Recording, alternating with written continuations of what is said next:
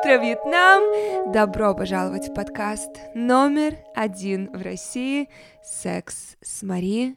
Меня зовут Марина Васад, ваша крестная секс-фея. Я рада вновь вас приветствовать в этот, надеюсь, солнечный понедельник. Я сейчас в Киеве, я приехала на пару дней, и э, я должна была лететь в Лос-Анджелес два дня назад, и уф, уф, как я, как я жду эту поездку.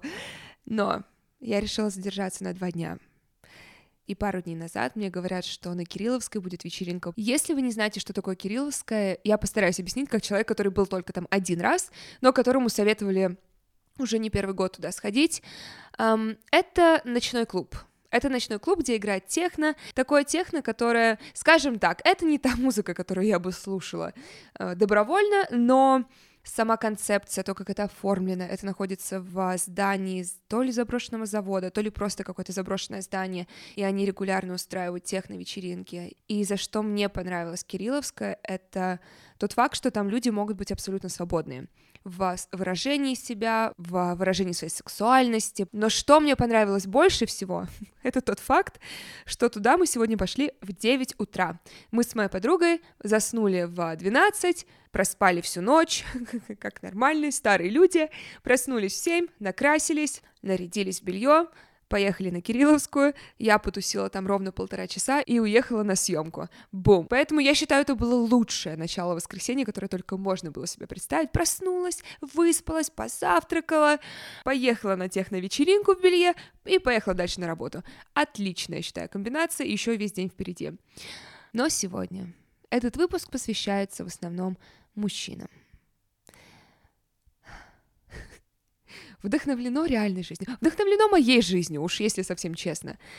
Я общалась с парнем буквально несколько дней назад. Мы с ним познакомились несколько лет назад в Лос-Анджелесе, мы много переписываемся, переписывались, точнее, раньше много, несколько раз встречались в LA, а, и, наверное, последние полгода вообще не общались. Просто не было никакой коммуникации.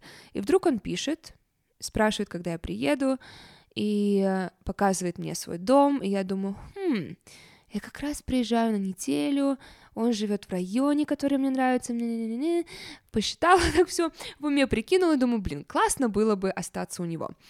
И я у него так и спрашиваю, можно ли у тебя остаться? Я хочу уточнить, у нас никогда не было никакой романтической коммуникации, мы никогда не целовались, не обнимались, не было никакого даже приближенного к секстингу общения, мы просто в френд-зоне друг друга, потому что он мне, он мне так не нравится, он мне нравится как друг. И я ему написала, мне нужно место, чтобы остаться в Лос-Анджелесе на неделю. Могу ли я у тебя остаться?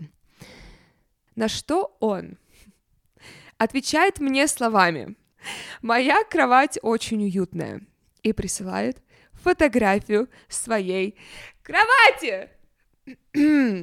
И дальше флиртуя пишет, что надеюсь, тебе нормально спать на правой части. На что я ему говорю? Я бы предпочла диван. Он же продолжает играть в свою дудку, на что я понимаю, что все, он... Я, я не понимаю уже, что это за разговор, потому что ниоткуда берется этот какой-то неловкий флирт, и не было от меня ни разу намека на то, что он мне романтически интересен. На что я ему просто пишу. Я бы, правда, была рада остановиться у тебя дома, но мне некомфортно спать с тобой в одной постели. На что он тут же дает тормоз, извиняется и говорит, что он все не так понял, он думает, что вот у нас такое общение, что мы играем друг с другом, что мы флиртуем, но мне с ним уже некомфортно. Мне уже как минимум некомфортно с ним в одном доме оставаться. Ситуация, правда, пустяковая, но таких ситуаций, во-первых, в жизни каждой девушки случается миллион за жизнь. Но главное, что чувство, которое испытала я, испытывают все девушки регулярно на ежедневной основе. Это вот это чувство небезопасности потому что мужчина повел себя слишком быстро, слишком напористо в сексуальном плане. Не один раз я также получала от вас сообщения типа «мужчина даже не представляет, что мы живем в страхе с детства, в страхе мужчин», что мы не то что спрограммированы так, а просто потому что с самого детства мы непристойные комплименты получаем от взрослых мужчин касательно размера нашей груди, касательно того, что мы такие взрослые, мы уже красивые. Нам говорят, что нам нельзя надевать определенную одежду, потому что она вызывает внимание у мужчин. Или даже неделю назад я была в зале, и я была в коротких шортах, потому что мне так нравится, потому что я так хочу для себя одеваться, мне так комфортно, я себя так чувствую уверенно. Я была с персональным тренером, и там была еще группа, может быть, из 10 мужчин, и этот тренер какой-то дал комментарий того, что я не могу дать его мужчинам сконцентрироваться. И мы с моим тренером такие, буху, бедные наши мальчики, не могут сконцентрироваться из-за голых ног. Вы сюда пришли тренироваться. Но такие вещи, такие комментарии, они с детства, и с детства нас поэтому учат, что одежда напрямую влияет на нашу безопасность. И с одной стороны хочется верить и думать, и хочется жить так, что так, но это же, это, это не мой партнер, мой мужчина, это, это не все мужчины, но я не считаю, что возможно и даже нужно вот этому новому мужчине сразу доверять и сразу открываться, просто слепо думая, что он не такой, как все. Именно поэтому мужчины, сейчас обращаюсь к вам, и важно доказать, что вам можно доверять. И доказать не просто словами, потому что слова ничего не значат, а доказать действиями, доказать отсутствием пошлых шуток при первых же встречах, доказать уважением границ и не, не пуша ваши границы на другого человека. И поэтому я считаю, что это действительно главная вещь, которую мужчины не понимают и не поймут просто, просто потому, что они родились не женщинами. Это насколько много времени нам порой, у всех по-разному, но насколько много времени нам требуется, чтобы действительно почувствовать себя в безопасности с новым мужчиной. Еще один пример аналогичный, и я думаю, здесь еще больше женщин себя увидят, это когда мужчины, например, не берут нет за ответ, и они нет принимают как хм, нужно посильнее надавить, нужно еще раз спросить, 20 раз, нужно угрожать начать, нужно говорить, ой, да я знаю, вы все так говорите, на самом деле вы просто хотите, чтобы над вами доминировали, вам просто хочется, что мужик просто вас взял и трахнул. Вы не представляете, сколько раз слышала это в свой адрес, в адрес своих подруг, вот это мышление, что раз женщина говорит нет, то нужно посильнее надавить, то нужно, значит, жестче как-то спросить, то нужно еще более инициативным быть. И это все, опять же, вызывает у нас чувство небезопасности, потому что мы понимаем, что нас не понимают, нас не слышат. И для нас не создают сначала вот это безопасное пространство, чтобы мы могли общаться на другие темы, общаться на более интимные темы. И говоря об этом, мне кажется, главная разница американских мужчин и русских мужчин и украинцев, это последствия МИТУ. Движение МИТУ, которое началось в Голливуде, и я на себе прекрасно прочувствовала, как это движение поменяло поведение мужчин. Да, они стали более аккуратные, да, женщинам нужно быть более инициативными. Но я предпочту мужчину, который лучше подумает три раза, прежде чем сделать какой-то сексуального характера комментарий или поцелует меня, чем мужчину, который будет думать, что о, все женщины хотят, чтобы над ними доминировали, и поэтому, если она говорит нет, мне нужно просто взять быка за рога и просто взять поцеловать ее. Я предпочту первого мужчину, нежели второго. Поэтому первое, что я хочу сказать мужчинам, что я считаю многие, если и знают, то как минимум забывают часто, мы, правда, крайне редко чувствуем себя в безопасности. С самого детства мы привыкли зажимать ключи между пальцами, Просто так, на всякий случай. Я до сих пор это делаю. Вот это уже настолько на автомате. Просто чтобы дойти от автобусной остановки до дома. 100 метров. С самого детства я это делаю. Когда я захожу в подземный переход, я всегда оборачиваюсь. Я всегда проверяю, не зашел ли кто-то со мной, достаточная ли дистанция, могу ли я сейчас убежать, если что. Я всегда прежде чем куда-то зайти, смотрю, могу ли я выйти, безопасно ли это место. То же самое касается свиданий. Я знаю, что мои истории могут казаться порой дикими, что хожу к первому встречному домой, йолоу, живем один раз, посрать на безопасность. Нет, нет. М-м. Да, мы никогда не застрахованы, но я никогда не подвергаю свою жизнь опасности, если я понимаю, что есть какой-то риск, который я могу уже видеть, что я могу свою жизнь подвергнуть какой-то опасности. Поэтому знайте, мужчины, что очень важно создать вот это безопасное пространство для женщины. Физическое, эмоциональное, психологическое, чтобы на этом уже строились отношения и общение. И я также спросила свою женскую аудиторию в Инстаграме, что вы думаете, парни не знают о нас, какие ошибки чаще всего вы замечаете на свиданиях и в отношениях. На днях мне стало интересно почитать статистику и интересные факты, связанные с ментальным здоровьем и терапией, и я нашла несколько, которыми мне хотелось поделиться с вами. По всему миру каждый четвертый человек имеет ту или иную проблему с ментальным здоровьем каждый год. Хотя бы один раз в жизни каждый человек сталкивается с кризисом в ментальном здоровье или испытывает трудности в его поддержании. Терапия имеет профилактический характер. Это мое самое любимое, это то, о чем я всегда говорю. Мы часто думаем, что терапия предназначена для кризисов. Мы думаем, что нам нужно пойти в терапию только когда наш мир взорвался. Поэтому вы можете удивиться, узнав, что терапия на самом деле является одним из лучших методов профилактики. И, кстати, с моим терапевтом мы очень часто готовимся к существенным событиям в моей жизни чтобы как раз избежать сильных негативных эмоций, чаще всего разочарования. Мы проговариваем с ней возможные исходы, возможные триггеры, и по сути мы готовим меня к этим событиям. И когда я, например, знакомлюсь с новым человеком, с которым я начинаю ходить на свидание, я на сессии говорю терапевту, все, что я узнаю о нем, что-то о его семье, о его поведении, потому что мне нужно знать, нет ли там очевидных для нее красных флагов, которые я могу просто не увидеть. Поэтому я хочу вам напомнить, что нет проблемы слишком маленькой, если она вас уже беспокоит. И если вы чувствуете, что вы хотите попробовать занятия с терапевтом, но не знаете, как найти своего, не знаете, откуда начать, я советую вам один из моих любимых способов найти своего терапевта. Это онлайн-сервис психотерапии «Ясно». При регистрации вам сразу открывается более 1700 специалистов, которые тщательно отбираются сервисом. И перед вами сразу будет огромный выбор психотерапевтов, из которых вы можете уже как раз выбрать того, кто подойдет вам. Использовать площадку Ясно очень и очень просто. Вы открываете сайт ясно.live, заполняете анкету со своими запросами, это буквально займет у вас 5 минут, и дальше Ясно выбирает вам на основе ваших запросов нескольких психотерапевтов. Они тщательно отбирают специалистов, с которыми они работают, они проводят с каждым личное собеседование и подтверждают их образование. Все сессии проводятся онлайн, что очень удобно, потому что вы можете находиться в любой точке мира или просто в комфорте своего дома. Вам нужен ваш планшет, компьютер, телефон или любое другое устройство, где есть видеосвязь.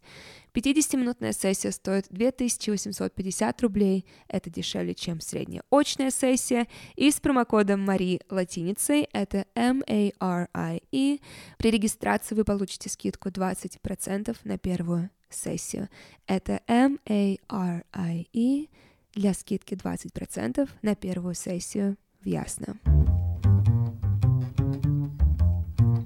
Окей, теперь я зачитаю ваши примеры того, что мужчины не понимают в женщинах. Правда, откровенно говоря, процентов 30 сообщений, которые я получила в Инстаграме, они были просто из категории «что меня бесит в мужчинах», нежели то, что мужчина не понимает в нас. Такое чувство, что женщинам нужно было выговориться. Например, я получила не одно сообщение, где девушка пишет он не открывает мне дверь или он не делает мне комплименты. Это все же не то, что мужчины не знают о женщинах, это просто отсутствие коммуникации. Мне по большей части все равно, открывают мне дверь или нет, но если мне хочется, чтобы мне мужчина открывал дверь, я просто буквально на первом же свидании ему и говорю, что ты знаешь, мне очень приятно, когда мне открывают дверь. Бум, коммуникация. И то же самое с комплиментами. Если для вас важны комплименты, это означает, что это ваш язык любви. Ваш язык любви это слова одобрения. Поэтому помните, что если вам что-то важно в отношениях, это не значит, что вашему партнеру это важно в отношениях, потому что ему может быть абсолютно все равно, дают ему комплименты, делают ли ему подарки. Просто помните, что мы все очень разные, и если вам что-то важно, вы как минимум должны об этом сказать. Или также очень частое сообщение, которое я получила, это то, что мужчины не знают всех эрогенных зон женщин. Бум!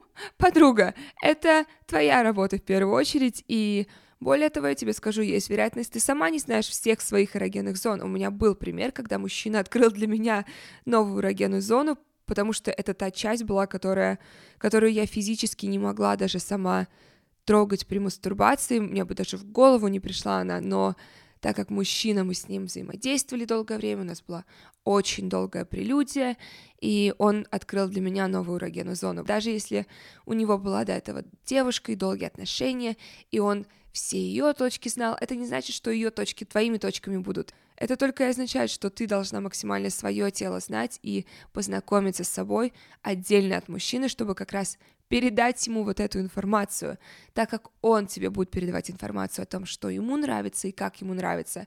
Это не относится к, к тому, к ошибкам, которые допускают мужчины, или к тому, чего они о нас не знают, потому что очень часто и мы этого можем о себе полноценно не знать. Но это не относится к категории это мужчины не знают о женщинах. Потому что банально даже не всем женщинам нужны комплименты и нужны подарки, потому что это не их язык любви, допустим. Но первое и самое частое, что я получила, это то, что мужчины не знают и двух вещей о месячных. Не знают, что такое цикл, не знают, что происходит с нашими телами, и психикой во время месячных, не знают, что наше тело меняется, и это нормально. Мы можем сильно отекать, у нас сильно может сдуваться живот, и просто раз в месяц внутри нас происходит абсолютная мясорубка. Когда я росла, мне очень повезло, что мой брат к тому моменту, когда у меня появились месячные, о них уже знал. И знал, что меняется настроение, знал, что я себя могу очень плохо чувствовать, поэтому каждый месяц, когда я начинала быть когда я начинала огрызаться, когда у меня начинало быть плохое настроение, когда меня излишне все раздражало, он просто меня мог спросить, у тебя месячные? Я говорила, да, и все. Он просто, он просто был лапочкой со мной, он просто давал мне быть, давал мне проявлять свои какие-то агрессии, мини на него, потому что он понимал, что я истекаю кровью в этот момент, и это будет продолжаться еще неделю, и все, что от него требуется, это лишний раз не провоцировать не, не существовать лишний раз в моей жизни, пока у меня месячные. Но я заметила, что партнеры старше, а у меня в основном партнеры, которые от 5-6 лет старше меня, они все уже знают. Я думаю, что потому что у них были у всех предыдущие девушки и долгие отношения, месячных невозможно было избежать, поэтому я думаю, эти девушки их научили, что это такое, через что мы проходим, и что действительно, особенно в первые дни месячных, правда приятно получить какую-то экстра заботу в виде грелки, в виде какой-то еды любимой, в виде просто заботы. И ни за что, никогда не огрызайтесь в ответ, когда у девушки месячные. У нас это гормоны. Для нас это неприятные процессы. Так, мы с этим ничего не можем поделать, вы можете. Я заметила, что многие мужчины не знают, что не все женщины любят куни. Мы с вами тоже об этом уже говорили. Я тот человек, который не... Не то, что не люблю куни, просто это то, что я могу всегда спокойно пропустить. Иногда с правильным партнером это может быть очень приятно. Но при всем спектре того, чем может быть секс, куни для меня это не является никогда чем-то впечатляющим. Поэтому тут скорее палка о двух концах. Что с одной стороны, действительно огромное количество парней думают, что всем нам нравится куни, и всем нам нравится секс одинаково, и на всех нас работают одинаковые движения и приемы. Но с другой стороны, это наша задача сказать, что мне не нравится куни. Я неоднократно говорила партнерам, что, ты знаешь, сегодня без куни. Все, вопросов больше нет. Это не его дело знать, почему мне не хочется сегодня куни, или почему мне в принципе не хочется куни, но это мое дело сказать об этом, если мне этого не хочется. Я нашла самый самый популярный комментарий касательно того, чего мужчины не понимают в женщинах.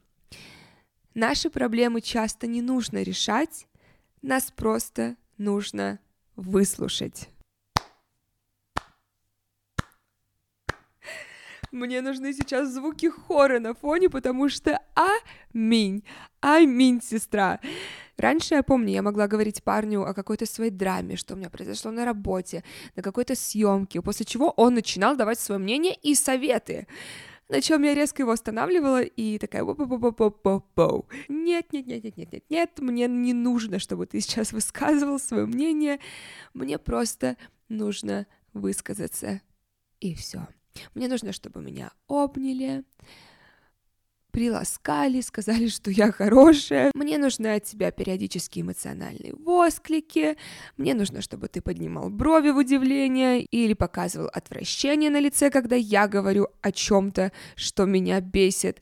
И мне нужно объятие в конце истории, но не совет. Теперь же я по большей части, во-первых, стараюсь все оставлять для своего терапевта, потому что это единственный человек, которому я плачу за свое нытье, или свои подруги, которые понимают, которые, например, знают людей, о которых я говорю, и это прекрасно иметь друзей и подруг, которые можно просто написать и сказать, у тебя есть пять минут, мне нужно поныть, и они тут же говорят, я здесь.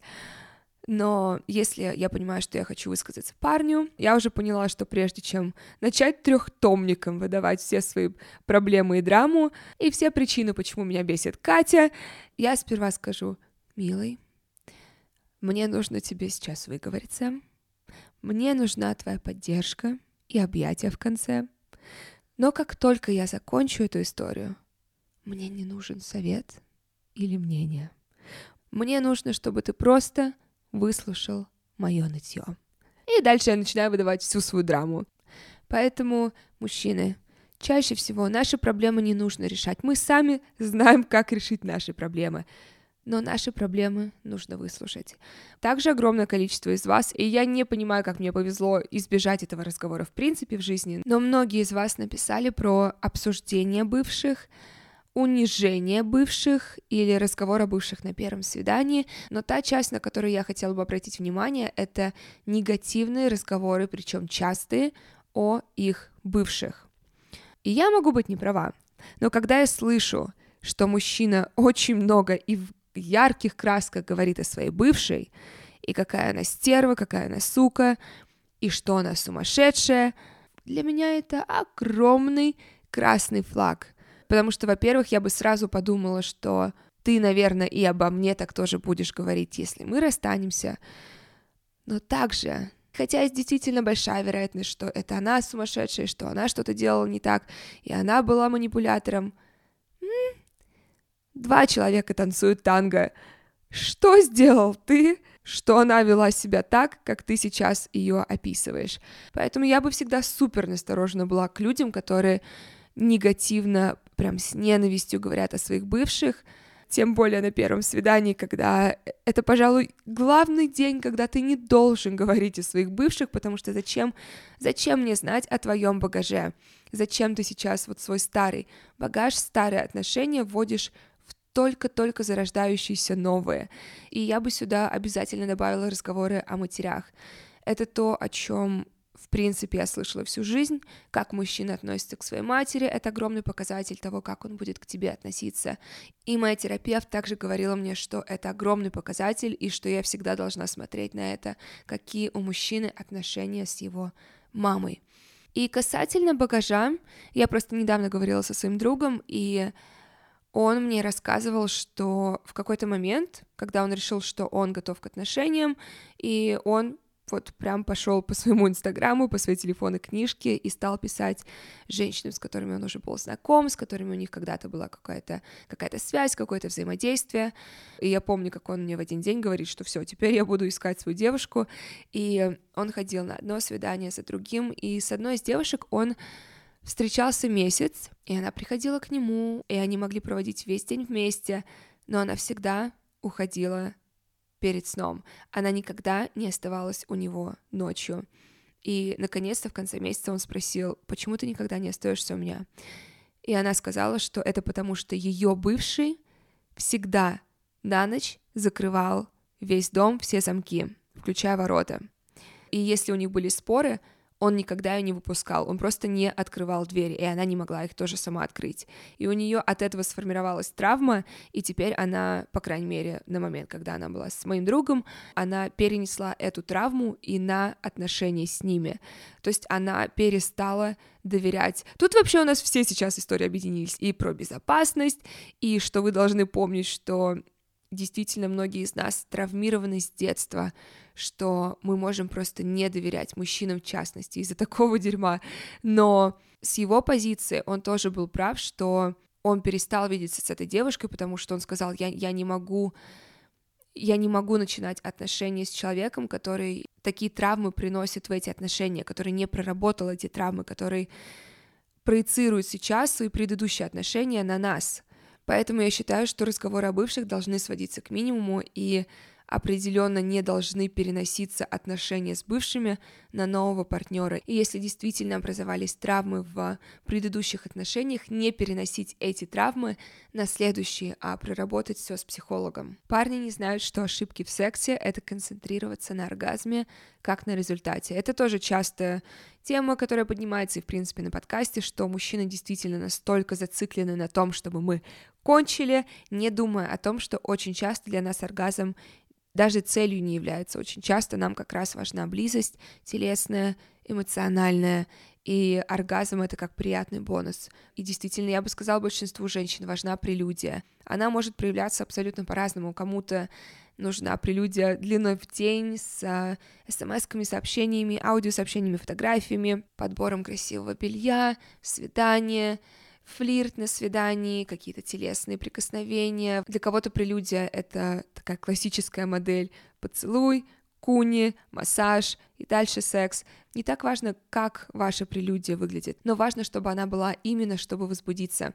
И это все на сегодня. У меня сейчас такое очень приятное сестринское чувство, потому что все сообщения, которые я перечитала, их были сотни, Практически в каждом сообщении я себя находила, потому что все мы действительно проходим через похожий опыт, через похожие эмоции, но тем не менее, девушки, это будет только справедливо, если в какой-то из следующих выпусков я сделаю обратный нам зеркальный выпуск о том, чего девушки не знают о мужчинах. Но до тех пор подписывайтесь на мой подкаст, ставьте ему 5 звезд, оставляйте отзыв, рассказывайте друзьям, отправляйте всем мужчинам в своей жизни, подписывайтесь на мой инстаграм Drakes Sugar Mama, мой patreon patreon.com slash Васад, или если вы слушаете в Apple, эксклюзивная подписка на Apple. На этом все, я вас люблю, я вас обожаю, и я увижусь с вами в следующий понедельник.